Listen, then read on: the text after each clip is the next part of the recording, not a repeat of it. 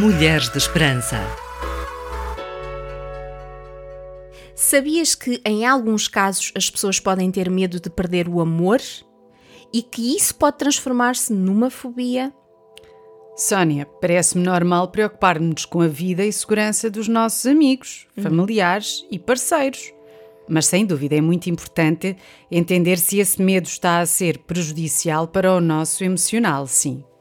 Junto com este medo, geralmente as pessoas temem perder a sua família ou temem o término dos seus relacionamentos. Sabias que, na maioria dos casos, o medo está atrelado a uma grande dependência emocional? Muito interessante, amiga. Olha, e faz todo o sentido. Afinal, o que é o medo de perder a pessoa amada?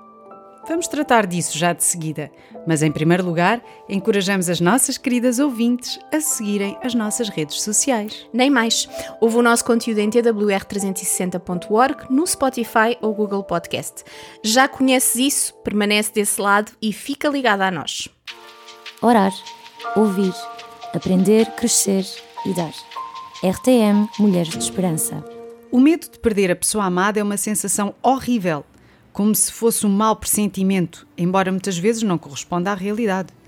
É uma sensação de que a pessoa que amas muito pode ir embora ou abandonar-te, e é o receio constante de que tu poderás sofrer muito por isso.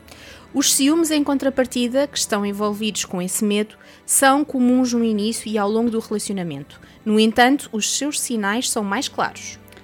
Os ciúmes são a razão pela qual não suportas imaginar a pessoa que tu amas com outra pessoa ou quando te sentes desconfortável em alguma situação em específico.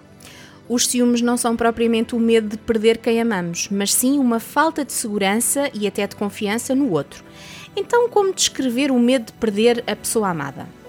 Quando a pessoa sente o medo de perder quem ama, normalmente sente uma angústia muito forte, um tipo de insegurança, medo e pavor de que a pessoa a deixe, seja por morte ou por separação, devido às circunstâncias, não é? Sim.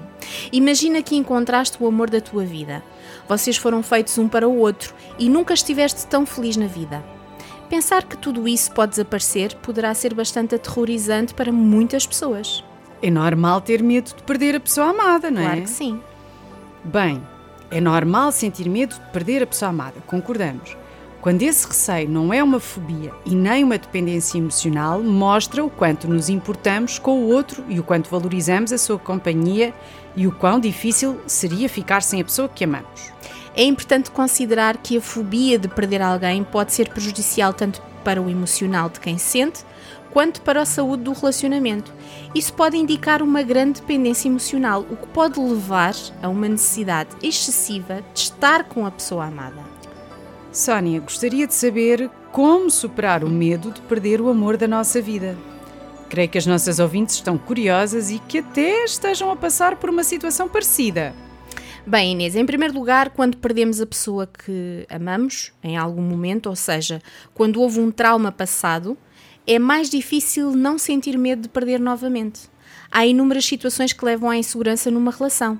No entanto, é importante pensar acerca das seguintes dicas para superar o medo. Primeiro, identifica o que motiva o teu medo de perder o outro. Segundo, resolve, se possível, e aprenda a lidar com esse problema. Terceiro, cuida da tua autoestima, valoriza quem és e estimula a tua autoconfiança. E por fim, o quarto, não deixes de lado as coisas que gostas e que te incentivam a rotinas saudáveis.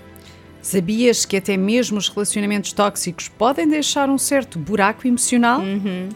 Isto porque o ser humano foi feito para viver com outras pessoas. Mesmo os relacionamentos tóxicos podem oferecer uma certa parceria e a possibilidade de vivenciar o amor em alguns momentos. No entanto, o ser humano funciona com rotinas. Chegar a casa e encontrar o companheiro, ou no final de semana receber aquela chamada que, mesmo que não seja da pessoa ideal para ti, ainda assim pode oferecer um certo sentimento de aconchego. Perder esta pessoa também pode ser doloroso. Sim, o sofrimento mais intenso pode acontecer quando menos esperamos e não desejamos a separação, pois amamos essa pessoa e não conseguimos imaginar-nos longe dela. Algumas vezes o fim do relacionamento acontece de surpresa. Não havia sinais de insatisfação por parte da outra pessoa. Noutros casos, a pessoa toma essa decisão repentinamente porque não tinha capacidade para apresentar as suas insatisfações. O sentimento simplesmente vai se desvanecendo. A rotina pode ser reconfortante para alguns, mas para outros pode deixar lacunas negativas no relacionamento. Somos todos diferentes. Algumas vezes um manifesta comportamentos que parecem insignificantes, dos quais o outro não aprova, mas apesar das conversas sérias nunca houve interesse na mudança. Talvez acreditasse que a queixa do outro não seria suficiente para acabar com o relacionamento. Às vezes a causa é algo grave, como uma traição, por uhum. exemplo. Muitos não superam o facto de serem traídos, por mais que o outro garanta que não houve grandes envolvimentos nem continuidade. O fim de um relacionamento, como muitos já devem ter vivenciado, é um momento bastante difícil. É uma perda. É comum que a separação traga uma dor que vai além da emocional. Muitas pessoas relatam nesse momento sensações físicas, como falta de ar, dores no peito, alterações no apetite, no peso, no sono, entre outras. O indivíduo sofre um luto, Sónia. Uhum, verdade. Reagindo à perda do objeto de amor, não é? Sim. O luto pode ser definido por um estado de espírito penoso em que o interesse pelo mundo externo diminui e os pensamentos costumam girar em torno desse objeto perdido. Verdade. Apesar de ser doloroso, o luto é um processo natural e necessário, tal como já falámos nos nossos programas. Temos uma série sobre o luto e, se quiseres, podes ouvir nas nossas plataformas digitais. Mas não deve ser visto como patológico, a menos que se estenda por um longo período. Vale a pena salientar que a sua duração varia de pessoa para pessoa. É comum que surja a sensação de confusão e de não compreensão do motivo que levou àquela situação. Uhum. O fim de um relacionamento costuma acontecer quando, ao menos, uma das partes se depara com uma situação que, a seu ver, não poderia ser resolvida de outra forma. Sendo assim, o término seria a única solução viável. Em geral, a pessoa que foi abandonada costuma sofrer mais, tendo em vista que aquele que tomou a iniciativa na separação tem como defesa o estímulo que o levou a agir, somado a um sentimento de renovação e alívio diante daqueles problemas que lhe causavam angústia. No entanto, pode acontecer que aquele que tomou a iniciativa de término experimente sentimentos negativos também, não é? Uhum. Como a culpa e a tristeza. Ambas as partes passam a questionar-se sobre o que poderiam ter feito, a procurar explicações para o término e a lamentar pelos bons momentos perdidos. É natural que queiramos evitar as situações de sofrimento, é por isso que temos esse medo. Mas querer fugir destas fases não resolverá o problema nem aliviará a dor. Sem dúvida, Sónia. Caso percebas que não consegues lidar sozinha com o fim do relacionamento, pede ajuda psicológica. Nunca nos cansamos de dizer isto. Verdade. Faz a tua psicoterapia de apoio. Vou-vos contar uma história verídica. A esposa de um senhor, que era Thomas, sofreu um acidente de bicicleta quase fatal no dia 17 de agosto de 2012. Nos primeiros dias, o Sr. Thomas não sabia se ela sobreviveria e nas semanas seguintes não sabia quais seriam as suas futuras capacidades cognitivas. Felizmente, Deus a restaurou quase completamente. Foi um milagre. No entanto, esse acidente causou a Thomas um medo real que todos nós podemos experimentar: o medo de perder o nosso cônjuge, as pessoas que mais amamos. Que antídotos temos contra o medo da perda? Bem, eu e a Sónia gostaríamos de sugerir três. Primeiro, mergulha no amor de Deus. Devemos começar por lembrar aquilo que está escrito na Bíblia. Nós merecemos a ira de Deus porque adoramos a nossa persona em vez do nosso Criador e recusamos a dar-lhe graças e glória. É verdade, Inês. Somos por natureza filhos da ira. E em Adão entregámos-nos aos desejos da carne, aos prazeres deste mundo e a Satanás. Mas fomos e somos muito amados. O nosso Deus é rico em misericórdia e derramou o seu amor por nós, vivificando-nos quando estávamos mortos em nossos pecados.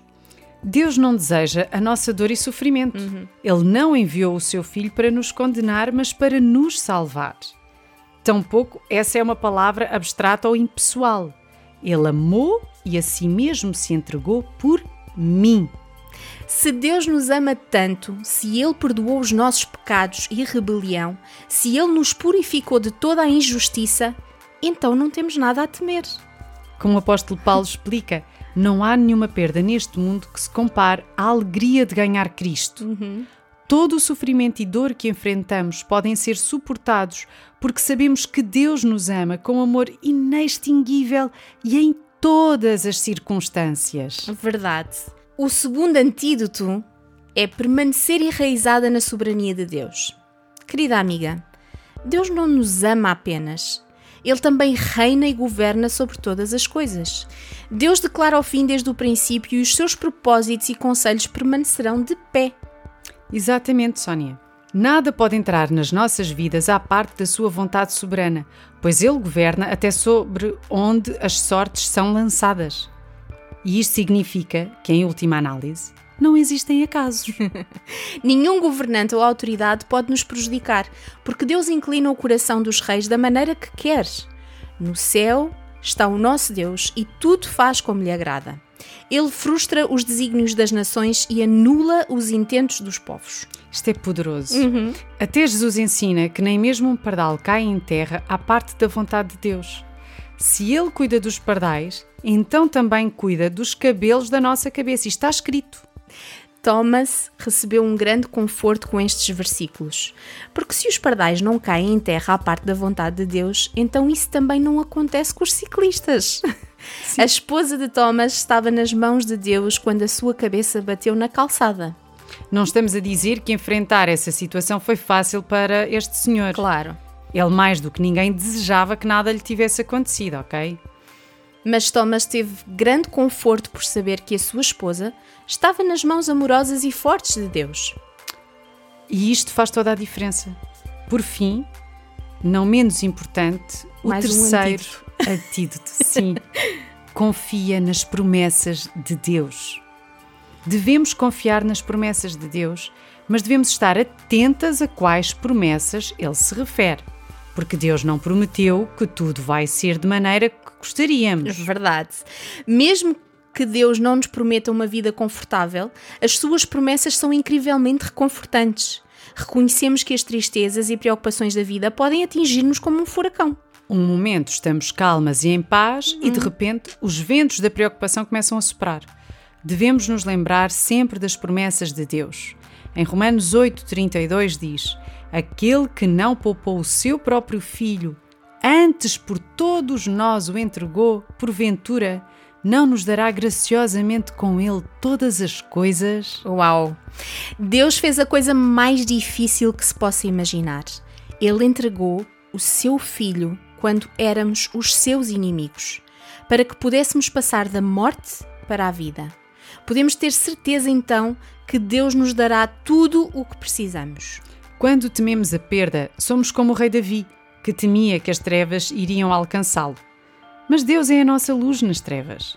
Como está escrito no Salmo 27:1, o Senhor é a fortaleza da minha vida, a quem temerei? Não temos nada a temer, pois a morte não é a realidade final. Nós servimos um Deus que ressuscitou dentre os mortos. Temos a garantia de uma eternidade de amanhãs felizes e cheias de amor. Que grande programa é este, Sónia? Mesmo. Querido ouvinte, esperamos que este episódio tenha servido de ajuda para ti. Amamos-te em Cristo e desejamos o melhor para ti. Já sabes onde nos podes encontrar. Beijocas grandes e. Encontra esperança hoje! Este programa foi produzido com donativos de pessoas que voluntariamente contribuem para este projeto. Ajuda-nos a levarmos esperança a todas as mulheres. Contacta-nos pelo e-mail mulheres@radiotransmundial.org.